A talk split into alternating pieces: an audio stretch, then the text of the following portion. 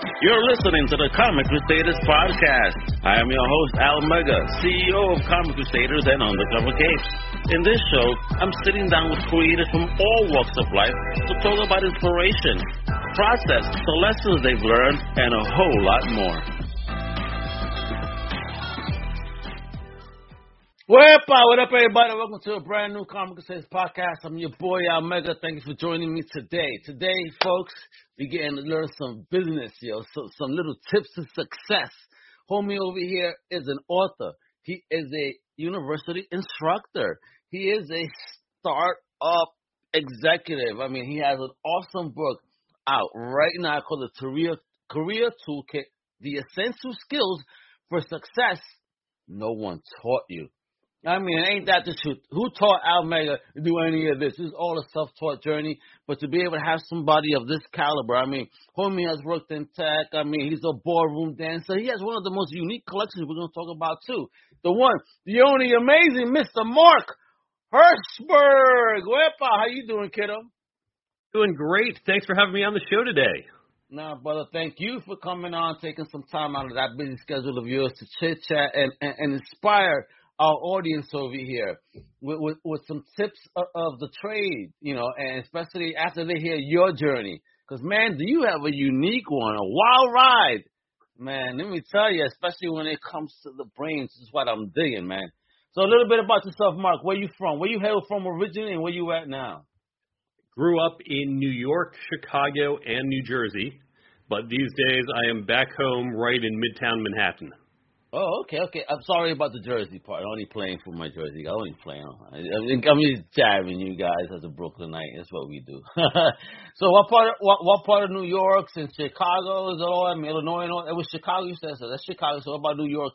New York. Where, where you at there? In Jersey. New York. I was I was born in New York City, but grew up uh, briefly in Westchester before okay. we moved to Chicago, and then right in Central New Jersey. But even then, my parents are New Yorkers. They actually retired to the city.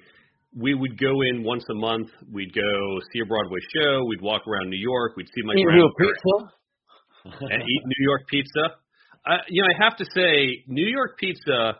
It is not what it was in the 80s. I am a little disappointed with the pizza I'm finding these days. You know what it is? It's because now that you have grades in there, it probably has less sweat and everything in it, and the cheese, you know. I'm getting nasty. I'm sorry. Just hey man, again, you grew up in the '80s when you see these spots, and you tell me, all right.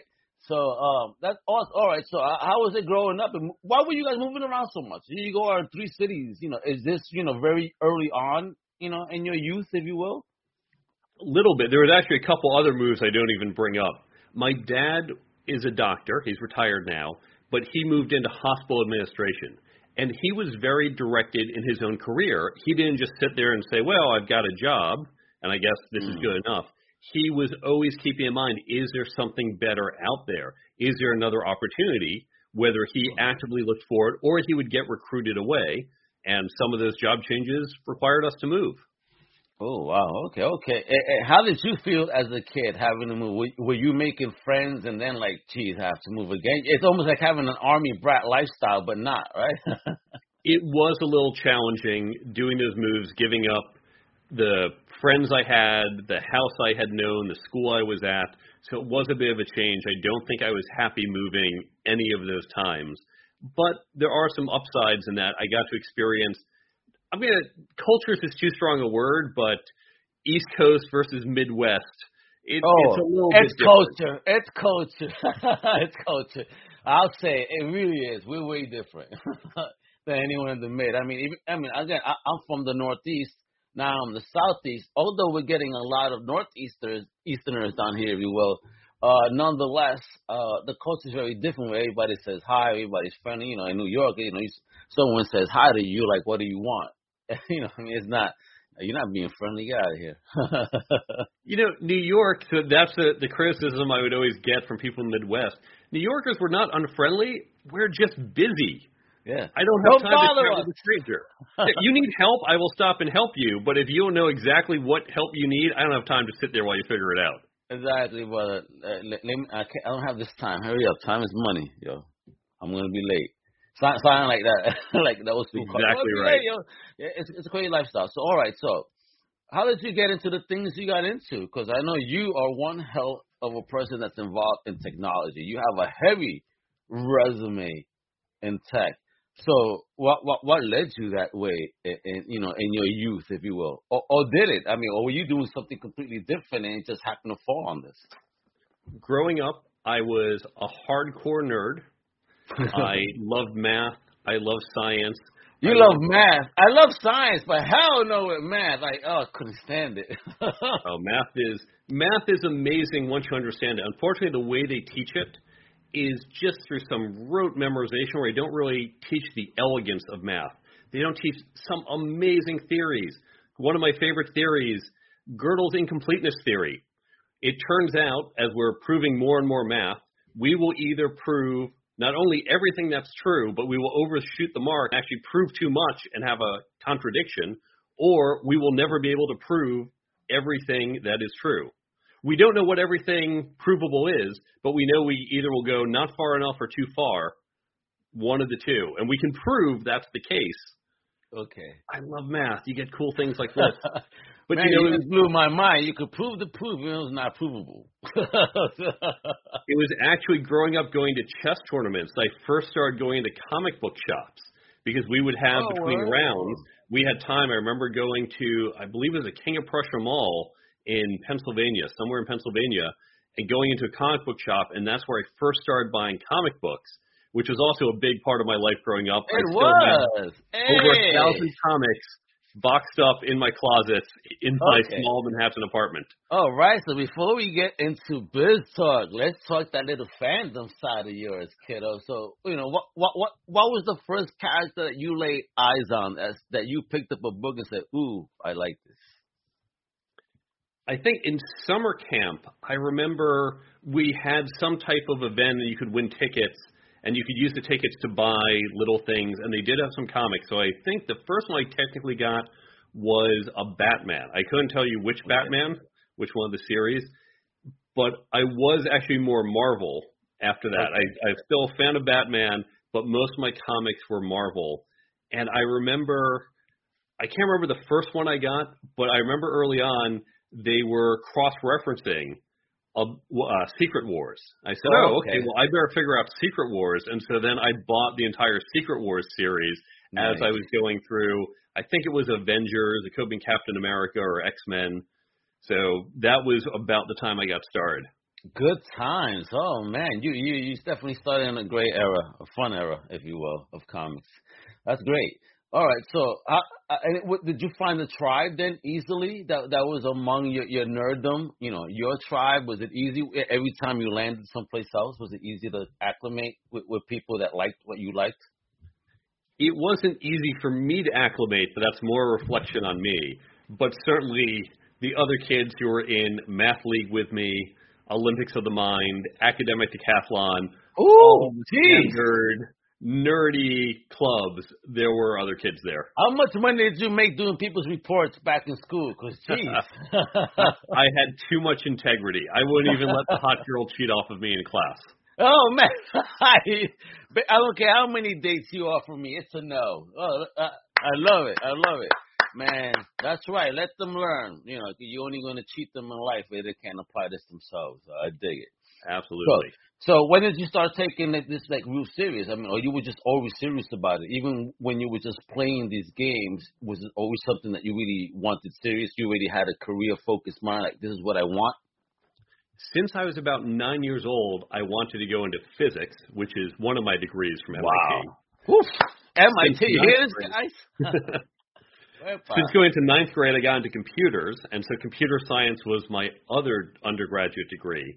So I knew I had those paths. And for various reasons, I didn't go into physics. I went more into technology, where I became a cryptographer and a chief technology officer. What's a cryptographer? So cryptographers, we are the people who do cybersecurity. Cryptography is a branch of mathematics and computer science where we do advanced types of algorithms that are used to encrypt and decrypt data. The reason you can enter your credit card online and not worry about someone stealing it is because of the work of peers of mine, people from my field Hey. who figured out how to secure it. How did you land into that field? What got you interested in that? in particular? When I was very young, probably about six or seven, I had a book on secret codes. Basic book for kids. I was Oh, into wow. secret codes. When I went to MIT, MIT is one of the few schools that has a cryptography program. Okay. and one of the leading cryptographers, many of the leading cryptographers were at MIT, and so I was able to get him as an advisor and followed through. Oh, wow. with the graduate work with him at MIT. How did you even find out about these people as a kid? I mean, did you really dig into the books like that as a kid? You know, when you got into this like that, and were your parents supportive all the way? Yeah, in addition to reading comic books, I would also read books mostly on physics, less so on computers. But a little later, I read some computer The books. phrase "the Superman can the Human Torch really burn up"? I know, right? There, you know, I have the physics of Star Trek. I have not actually read that book yet. But yeah, well, it's it's interesting you you mentioned that. What got me into physics when I was really young, when I was about five years old, my dad had a series of books called Time Life Mysteries of the Unexplained, Oh, and it had the pyramids and Atlantis and Bigfoot and just all these different kind of things, ghosts and aliens. And when they talk about some of this, they talk about aliens and black holes and time travel. And when I was nine, my cousin was in town and he was talking about how in his physics class they were talking about black holes. I thought, oh, black holes, that relates to the stuff I'm interested in. I guess physics is where I can learn more about this stuff. So I want to go into physics. wow. That's what got me into it. And my parents, thankfully, they were wonderful parents, very supportive. I'm God still very appreciative. My mom would drive me to chess tournaments. My dad on Saturday mornings used to drive me to the Princeton Plasma Physics Lab, where they would have Saturday morning science lectures, and he would go with me and Oh uh, wow. learn more science. Was he into it too, or was he just tagging along in support of? No, he was he was into it as well. He is a Oh, doctor. dope. so he has a Oh, that's so training. great. I mean, yo, to have that and share something special like that with a parent, that's also really cool, man. Wow, God bless your parents, man, for that. You Yo, I mean, I got very not, lucky. not many of us, yeah, not many of us have that type of support. You know what I mean? Growing up, I mean, some of them, like I've spoken to a Cuban artist recently, and, and, and in conversation, he's telling me how where he's at, like being an artist, that's not a career. You're a joke. Get out of here. That's kid stuff. If you're not a doctor or an engineer, you're not nothing. I'm like, wow, and that's sad. anything can be a career, and it's unfortunate people don't see that. But of course, even if you weren't lucky, I know how lucky I am to have supportive parents.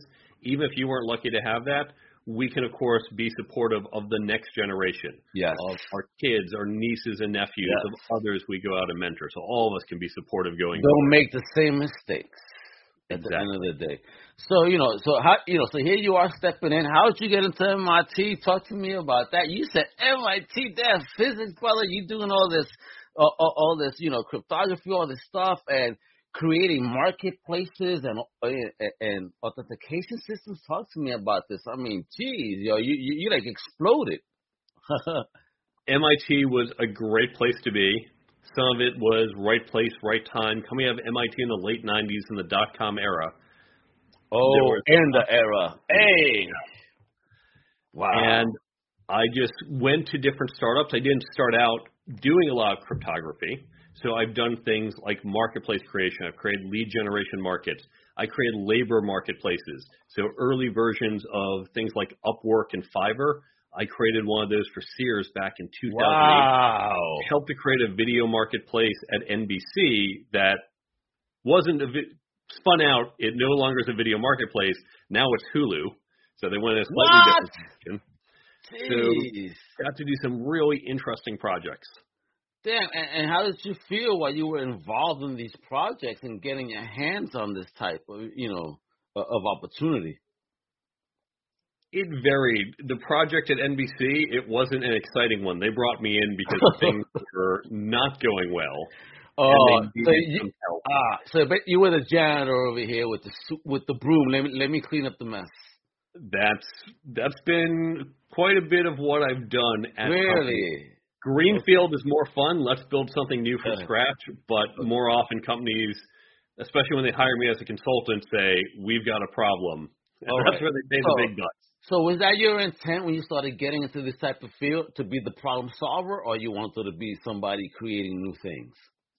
I wanted to create new things, but I am very directed in my career, and so I'm not the type of person. Sometimes when I'm at a startup, the startup doesn't work out. That's part of the risk in a startup. And I'm not the type of person to say, okay, I gotta find a job within 30 days, just whatever I can find. I will sometimes say, you know what, I'm gonna wait. I'm gonna wait to find the right job. But if that's going to be six months, I'd like to have some income during those six months. or go out and find a contract where, all right, this isn't what I want to do my whole life, but sure, I can do it for three, six, nine months. And that gets me income while I can take the time to find the next right thing true entrepreneur here. So how did you even learn to do contracts? Then you know, in order for you to be able to sell the services, and how do you even sell the services that you could offer to a company? How do you even do those approaches? Yeah, I figured that out cold. After I left the company, I'd been at a company for two years. I didn't like the direction the company was going in, so I left. I took a little time off, and my own mentors had suggested I should do some consulting work mm. because that's going to help me get exposed to more areas. And the very first contract job I had, I remember Harvard Business School was looking for an undergrad to go do a little bit of hourly work for them. And I happened to see this email.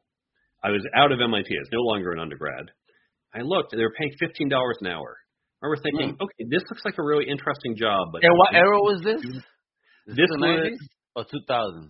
This was early 2000s. This was, I think, no, 15, yeah, 15 is good. well, it's it was okay. It's not. It's not, not I could do a lot better. I could do a yeah. lot better elsewhere, and 15 wasn't going to cover my rent yeah. and living. That, so it wouldn't even cover a closet in New York. That's right. So I reached out to the guys. and I said, "Listen, I'm an MIT alum. I've done this in the past. I've been a software developer. I think your project's really interesting. I'd like to come talk to you about it. And so I went in, I met with them, I had them tell me about the project. I said, okay, this sounds interesting, but you can't hire an undergrad for 15 bucks an hour part time to do this. What you're talking about, this is a bigger project. You need experienced people like mm. me, and that's going to cost you more money. And they said, all right, we're going to think about it, and came back to me and said, we thought about it. You've convinced us. They went, they got more money from the school, and then they hired me and another guy. So my Woo! very first job, and quite a few of my jobs were not jobs that existed. I had to create them. I had to wow. talk my way into creating a job and then That's getting it myself. bold, bro. You have, you know, I was, you have big cojones. Uh, let's put it like that. Jeez, I mean, so you go here, get interviewed, and you're convincing the interviewer like, what you really need is this, and you're like selling. I mean, what made you so bold in that in that moment to to be like, nah, this is what you need, and if you want me, this is what it takes. And it's like you really took the, took charge. You know, where were you in your head at that moment? Growing up, my mother always taught me nothing ventured, nothing gained. Woo! Worst case scenario, I write these guys, they don't write me back. Or I show up, I talk to them, they say, yeah, not interested. I could spare an hour to meet with them there was no real downside.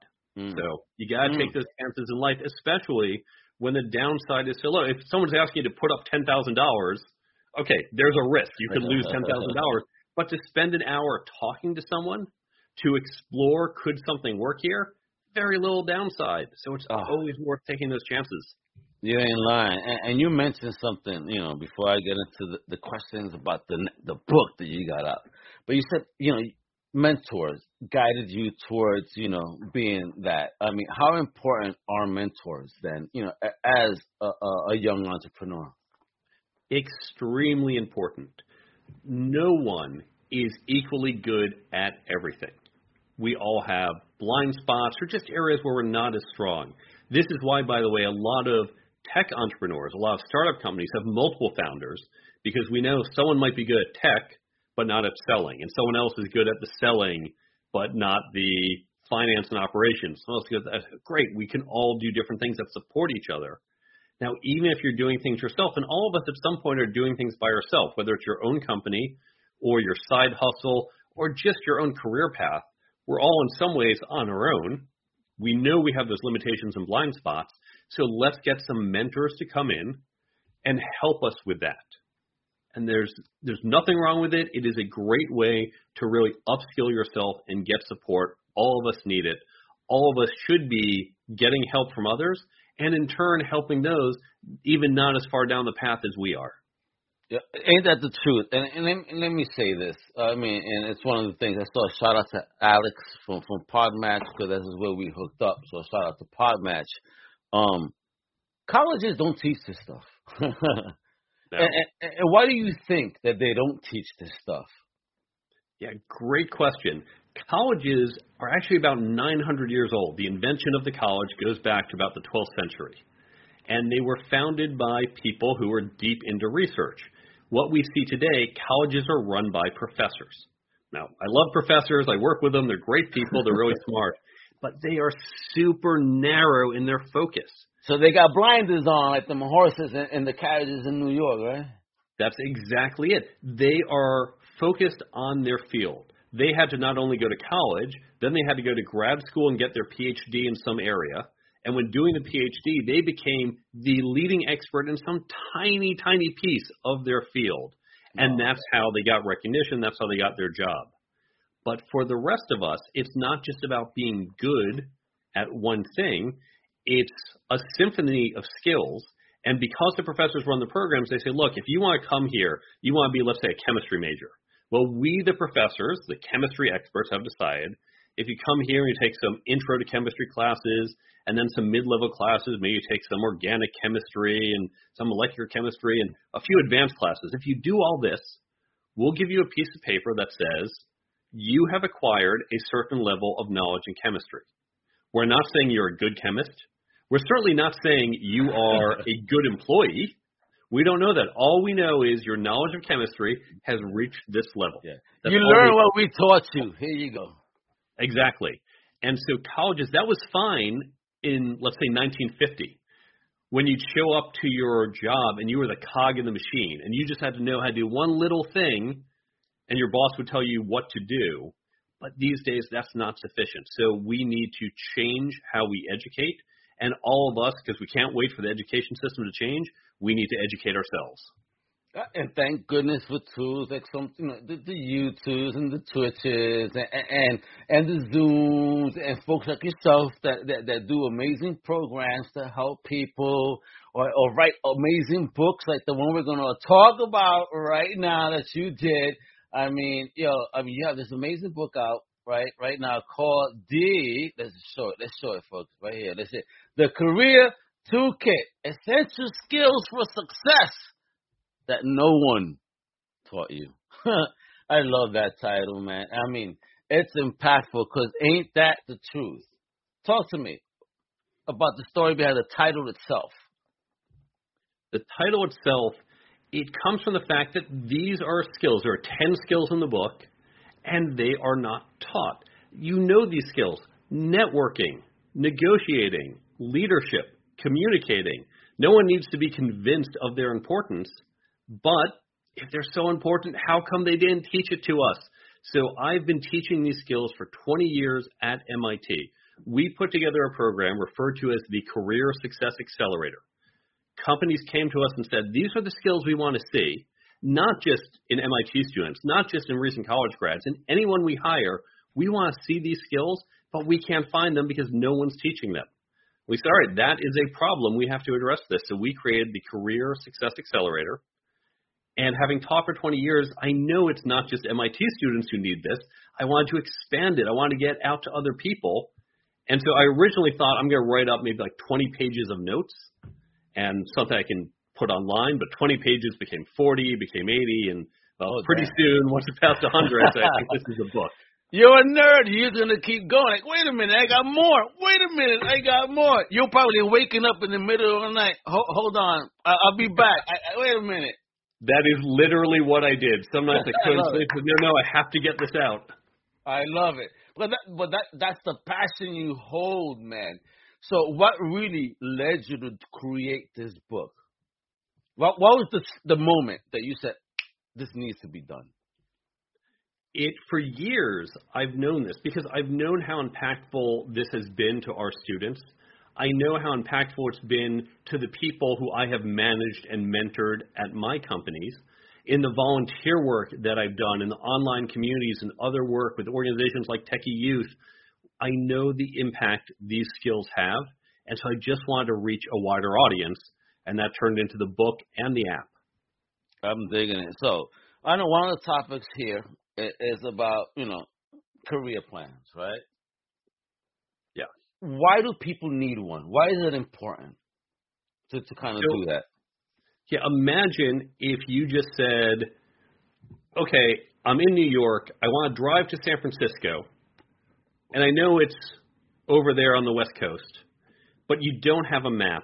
You don't have routes. This is before you had GPS on your phone.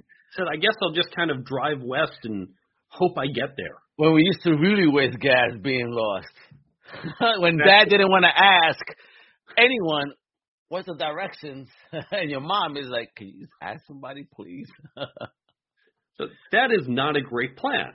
Of course, what we used to do back in the day before a cell phone could give us turn by turn, you we'd know? have to get a map ahead of time. We'd have to write down the directions and say. Okay, Even though, have you ever been in downtown Manhattan using a GPS? It would lose you. Hell, it does not work in downtown Manhattan. I'll tell you that much. I, I thankfully haven't had that because I don't drive much in the city. Lucky yeah, we we had to create a plan. You had to create a plan. Now, having a plan, you could still get lost.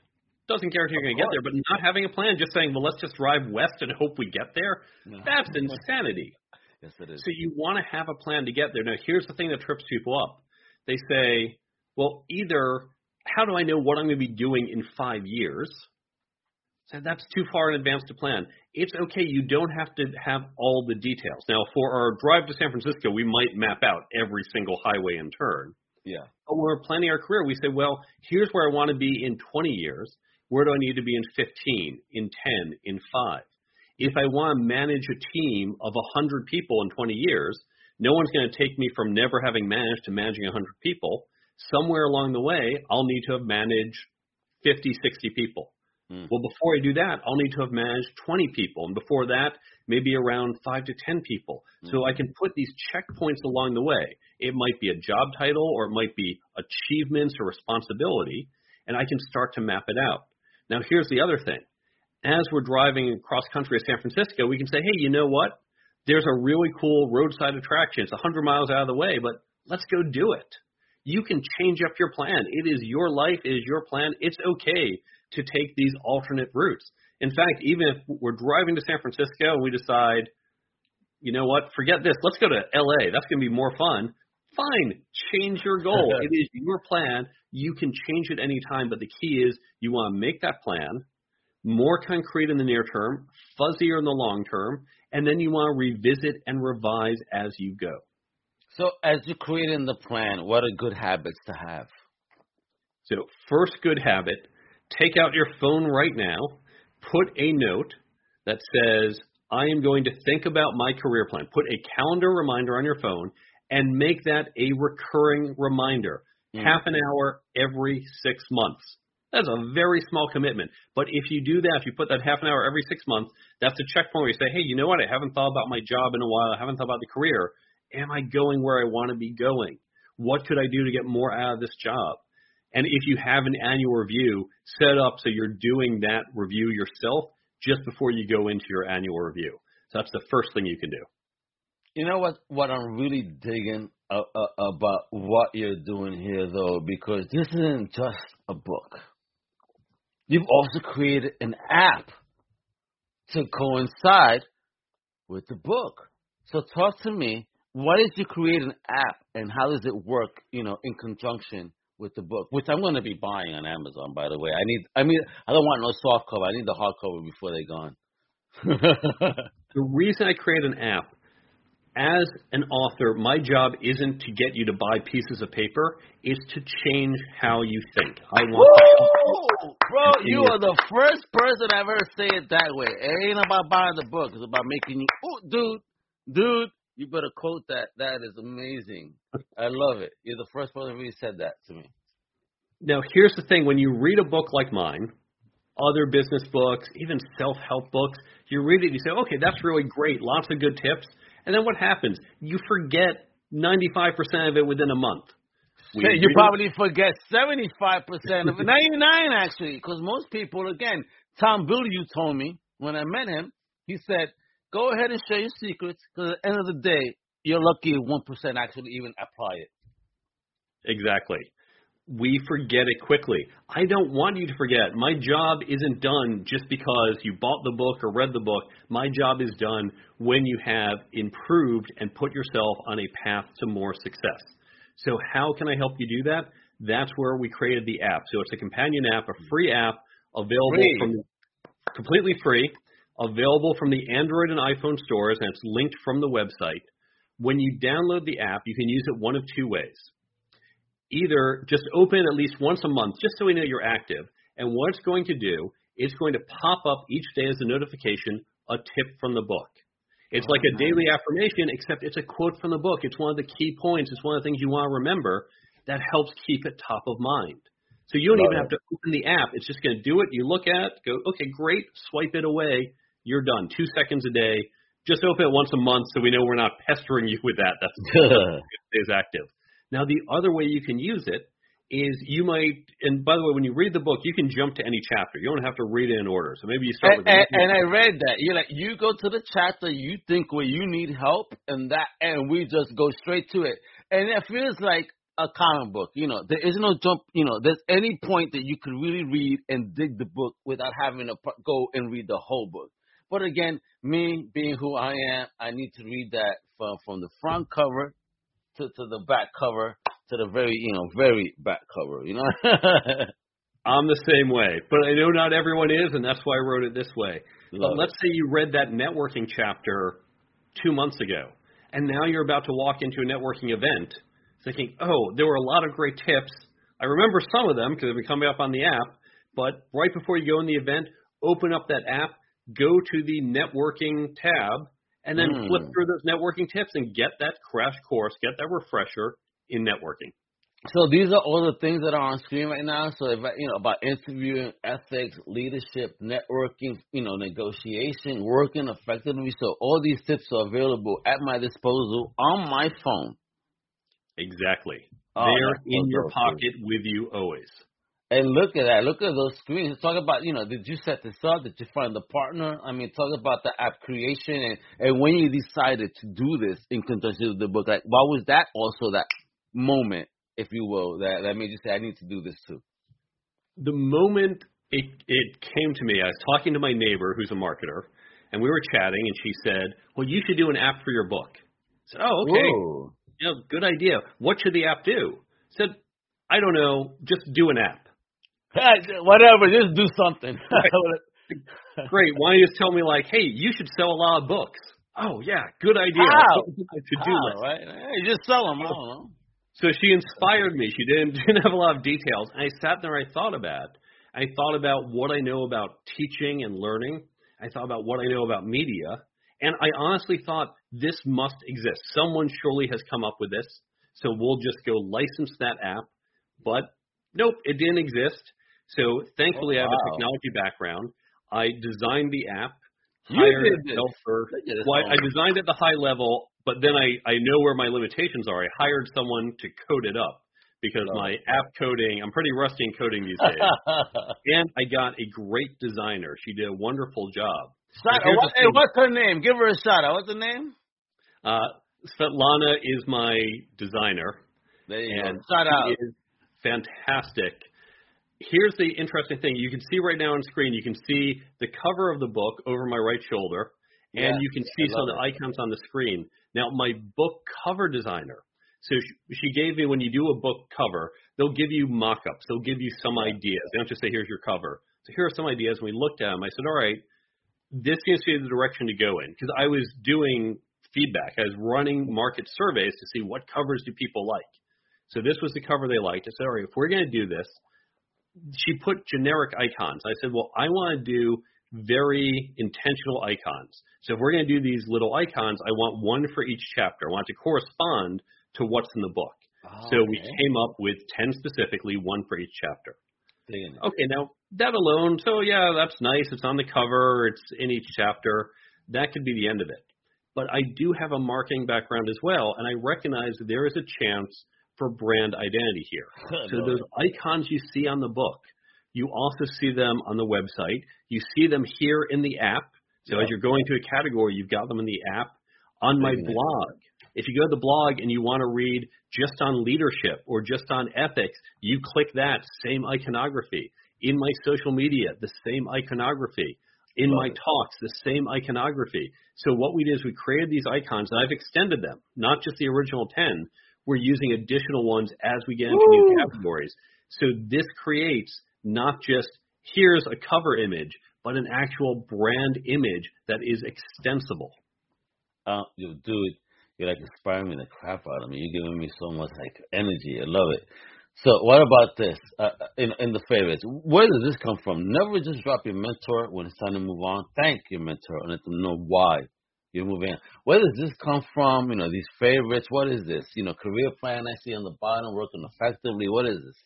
So that's an example of one of the tips. Now this tip mm. comes from it's in two categories. It's in your career planning category and working effectively because some tips apply to more than one category. But okay. also in the app, you can save your favorites. You might say, "Oh, these are the ones I really like. This is a I just I like to get reminded of it every few weeks, so I just put save into my favorites, and that one's going to come up for you." So I have a choice of categories as well, because you said that here I have two categories. So you know, uh, how how does the app work then when it comes to affirmations, if you will, or you know, tips of the day? So it's by default it does two things. First, by default, it sets it at 9 a.m., but you can change the time to whatever time of day makes the most sense for you.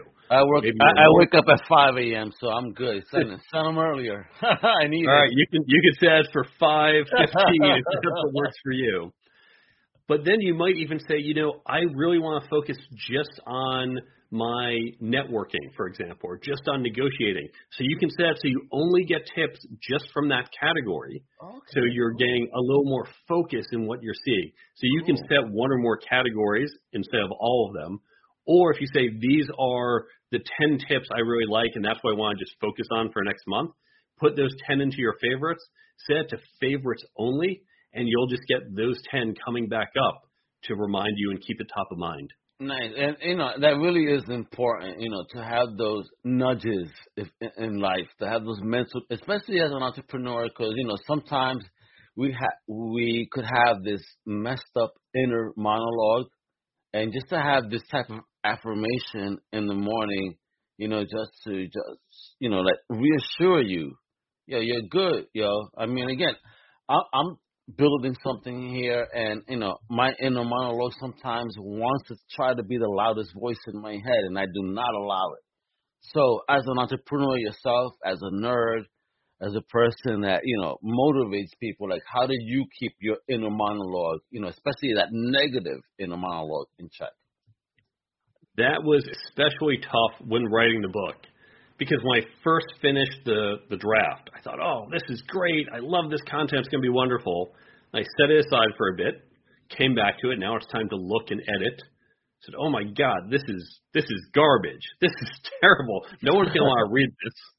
And I was depressed for a few days. I came back oh, a little wow. later. I said, oh, "Wait, this isn't bad."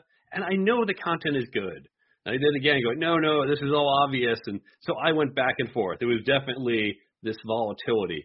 And We're our own worst enemies sometimes. For anyone who's an entrepreneur, if you've ever seen the TV show Silicon Valley, that more than anything else captures what it's like to build a company, whether your own or whether a startup with other people. Hmm. The volatility there where one minute they're doing great and the next minute everything turns around and now is crashing for them. That's what life is like when you're building your own company. Damn.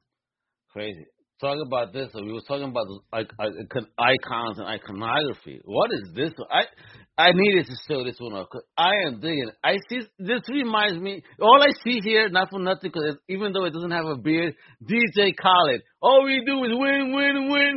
you know what I mean? That's what I see in this icon. Like yo, this, yo, win. You got this toolbox and you're gonna win. Is, is that what you were going for? Because that's what I see.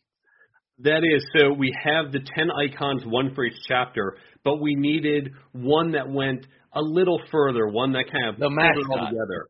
And so if you look at the book, I'm going to hold up the book right here. You can see on the cover, you can see we have six of the ones on the cover here, but then right there in the center, that's yeah. the guy. That's the. It. it. all comes together and helps you be successful.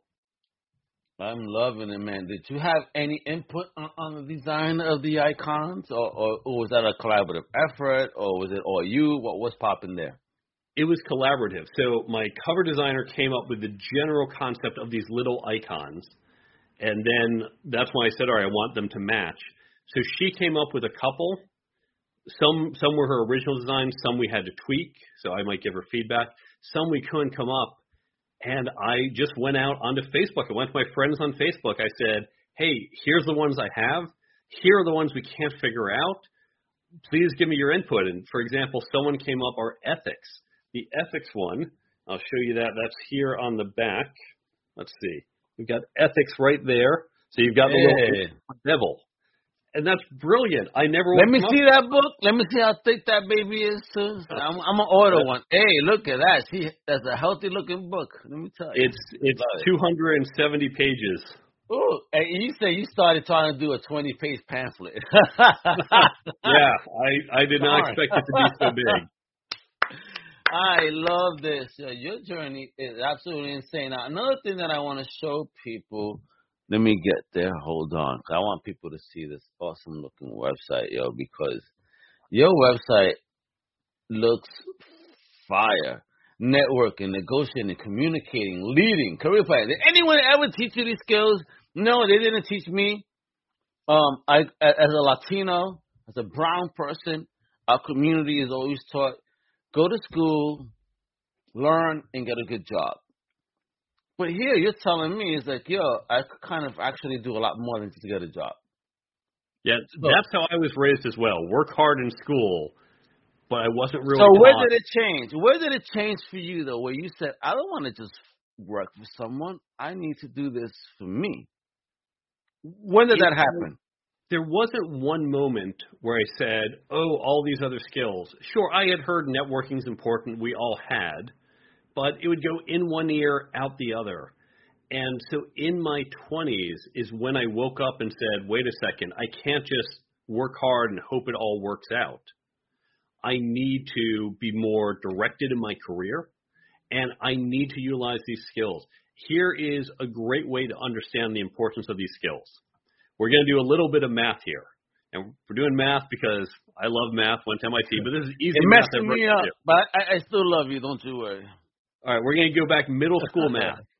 Imagine, if you will, you've got a rectangle that's four okay. by ten. Okay, so it's four, four units by ten units. By ten, okay. And so it's forty units square. You need to increase one of the sides by two units. Do you increase the long side or the short side if you want to maximize the area? Ooh, what a question! You're fucking me up. I would say long, long side you want to increase the short side. If you increase the long, okay. if you go from 10 to 12, you get 48. If you go from 4 to 6, 6 times 10 is 60. Okay. Now, what does this have to do with what we've been talking about? Is Mark just throwing random math it's, problems? No, no, it's, you're not. You, you're messing me up because, again, I, I already kind of see the diagram. So go ahead. so the reason this is relevant is let's think conceptually what happens when you put those two units on the short side – they get multiplied by that long side. They get amplified by that mm-hmm. long side.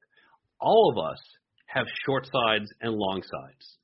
My long side were my tech skills, very good at tech, but I wasn't so good at networking or communicating or leading. We, by the way, have more than two sides. You might be good at graphic design. You might be good at marketing. Whatever it is, that's your long side. And certainly work on your long side. In tech, if I don't pay attention, if I'm not still developing it, I become a dinosaur. But instead of just putting all the effort into a long side where I become this long, thin rectangle, I don't have a lot of area, I don't have a lot of capability, putting some effort into that short side makes me more effective. If you think about that genius person who might be a really great expert but can't speak, is so all over the place, discombobulated, no one wants to listen to him because he's just incoherent, he's not very effective, even though he's capable in that long side. So mm. all of us need to recognize we have short sides, and by working on those short sides, we get a better return on investment for the time spent. Now, now you see why I need your book, bro. Now you see, yo, like I said, I have it on Amazon and my shopping cart. After this interview, I am hitting the buy button, you know. But but I gotta ask before I do that. Can I buy it through you and have your autograph on it, man? That way I can see, you know, and, and, and with a little quote from Mark, bro. Like, here, Al, inspire me, bro. Come on. It's unfortunate we don't have an easy way to do that, but No. thankfully you're in New York. We can meet up at some point as COVID continues to die down. I'll be happy to come autograph it for you. Oh wow, bro! Thanks for bringing that up. How about that? How have you, uh, as, as this entrepreneur, this creative force, been dealing with COVID, especially in New York? Because I know, I know. Listen, uh, uh, even though I'm in Florida now, all right, I do have family in New York, and they're telling me it's tough. They're out still in Brooklyn and in Queens. Uh, but tell me your your your perspective. How- How is it in the city?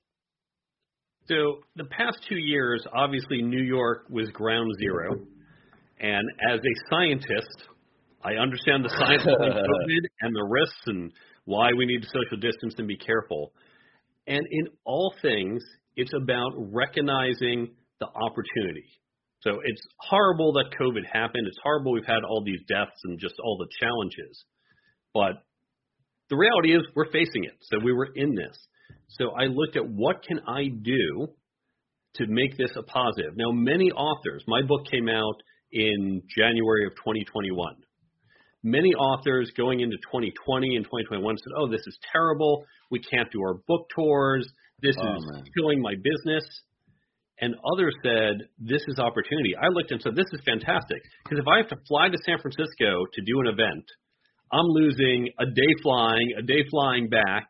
I'm there in San Francisco." And, and, and your savings account is getting smaller because it's not like they're paying you to get out there. Most of these, some of them do, some of them do not. You have to be like the really big names for the Yeah. companies to so do you're that. spending money to market yourself, and again, this is an investment in self, but it's still an investment that's going to empty your pocket a little bit. You know, it's a financial hit. On the other hand, in February of 2021, middle of the winter, Omicron is really high. Normally on a Saturday night, I'd be going out seeing friends. That wasn't happening. So what was Oh. I doing?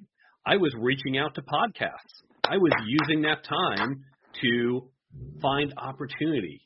Wonderful. yeah, podcasts became huge. I went on over 200 podcasts last year. What? It's Two about hundred? finding the silver lining. Yep. Do we need to look into this? Uh, is that a record breaker? I mean, 200 podcasts in one year? My dude, jeez. I'm I'm wondering if it is. I recorded close to 250, just a little bro. under. You should look that up. The, the most heavily uh, like podcast guest ever, bro. That's that's amazing. But I'm glad that pe- that you reached out and people were you know hooking onto that uh, message you're sending because I love the message. That's what kind of connected us through Podmatch. I'm digging what you're doing. I mean, why is it so important for you to share this knowledge you've gained? Because I want to help other people. This isn't what I do as a career. I'm not a career coach. I'm not an executive coach. You can't go and hire me to give you advice. there are many people who do that and they're great and they write books like this to get more business. I am a CTO, a chief technology officer. I build tech startup companies, but this has been my passion. I will be happy when I see many other people, as many as possible, become happier and more successful in their careers. That's what I want to see. That's my impact on the world. All right. So I want, uh, you know, last two questions here. In the book, you claim someone can make 30 racks, 30, 30 grand with the advice in the book. Now, a lot of people are going to say that's a pretty bold claim, yo. So tell me, how can they do this? It is. All right. So let's imagine the following scenario. Imagine, for example, you have, you're 30 years old, you have a job offer for $40,000. But instead of just saying, okay, yes, I accept, you've learned to negotiate. Maybe you got that from my book, maybe you got it from another book, but certainly you will get it from mine. I know that. I love it. So instead of saying I accept, you go back to your future boss and say, well, let's negotiate a little. I would like to do better, and here's why. You use some of the techniques, and you get forty-one thousand. Okay, that's mm. not a huge list. Going from forty to fifty, okay, that that's twenty-five percent. Forty to forty-one, that's about two percent. So we can all imagine doing that. That takes you about five, ten minutes to have that conversation or go back and forth a few emails. If you do nothing else, if you stay in that job for the next 30 years, you've just earned yourself $1,000 more for 30 years. You've just earned $30,000 mm. over your lifetime with five minutes of negotiation from having read one book and done this once. Mm. But of course, I'll bet people right now are saying, but there's no way I'm staying in a job for 30 years. And you're right. You will have other jobs. You will have raises. You will have promotions. And so if you learn to negotiate, you can add tens of thousands of dollars to your lifetime earnings. And you're not lying there because, you know, I had life changes happen to me last year, October. And I became a hot commodity. and, and, and I learned how to navigate and negotiate so that way I could land someplace where appreciated me, but where I also feel their energy. Because to me, that's important. 100%. So being able it's to about money. It's I use money because you can do the math, but it's about Yeah. more than just money. Oh yeah, it absolutely is. I'm happy where I'm at now. I'm with a, a, a company that has such a young entrepreneurial spirit that's hungry, just as hungry as I am. So our energies match, and I'll do anything for them just as much as I would do for Comic Crusaders. You feel me? So you know, well, you know, to have a, you know, hopefully one day Comic Crusaders will be my whole job. But you know, but but I don't mind helping others uh, and, and, and you know and working in the system with others and, and learning from the journey from others. I think that's a key point too. Yeah, sounds like you found something that makes you happy. In fact, two things, Yeah, and that makes me happy. yeah, uh, absolutely. But then another thing that made me happy is talking to a person like you. Cause I, I, I honestly I'm going to buy the book. I, I'm sad I can't get my autographed copy until I get into New York. When I get over there, I'm gonna send you an email. I'm like, yo, homie, Mark, I uh, I'm in Brooklyn. Can we go uh meet at Bel Air Diner in Long Island City? I'll get you a burger, or if you're a vegan, whatever you want. I don't know. I may not assume you eat meat because that's wrong nowadays too. um, but you know, we hang out. I definitely will be getting the book because I see the value of the information you are sharing. So, last point here now. When it comes to advice for anyone, you know, whether they're coming from a tech world, an authorship world, or, you know, a, a motivational world, it's just somebody that wants to help. Like, what's the best piece of advice you would give somebody that, that just wants to be able to contribute?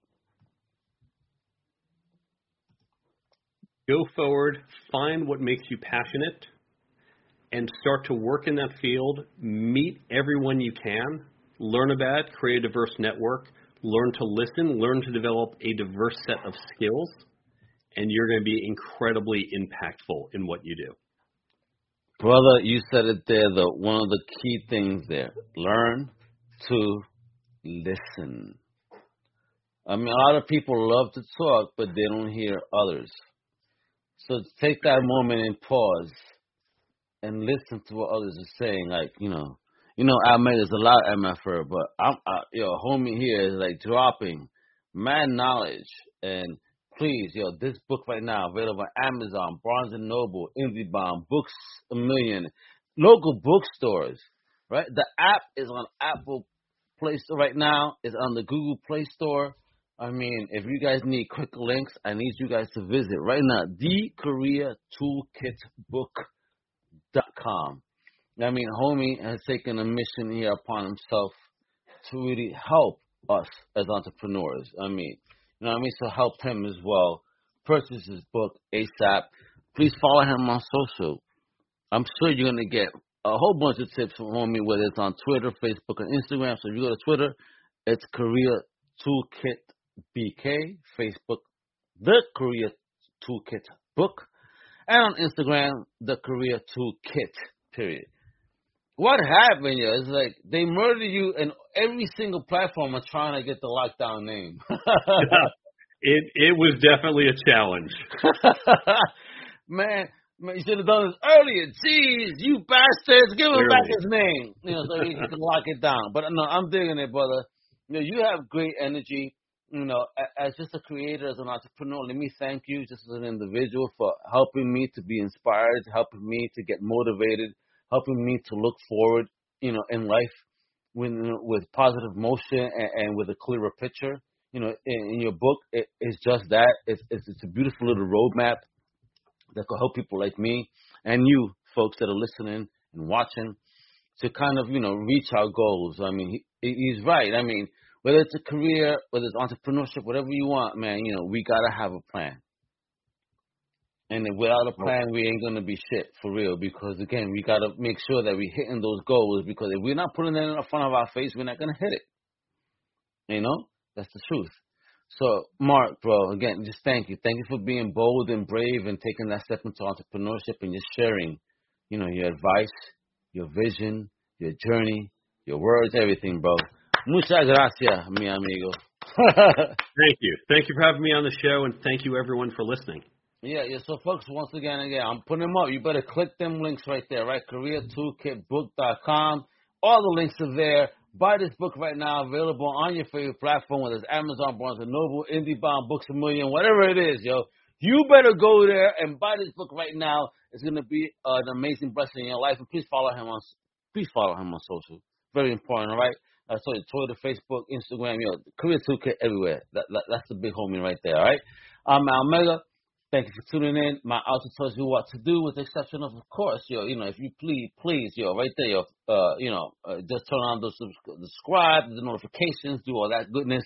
Follow my extended podcast family over at Undercover Capes, right? They they need and, and the support right now. So much good shows there, yo. Whether you love Marvel, DC, independent movies, yo, we got everything there. And of course, yo, if you love the king himself right here, pop culture, follow the real Omega. All right, huepa, para que sepan. Hasta la próxima, mi gente. Much love. Later.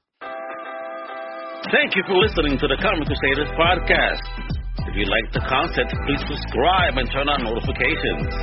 Also, please visit ComicCrusaders.com and our extended podcast family over at UndercoverCapes.com.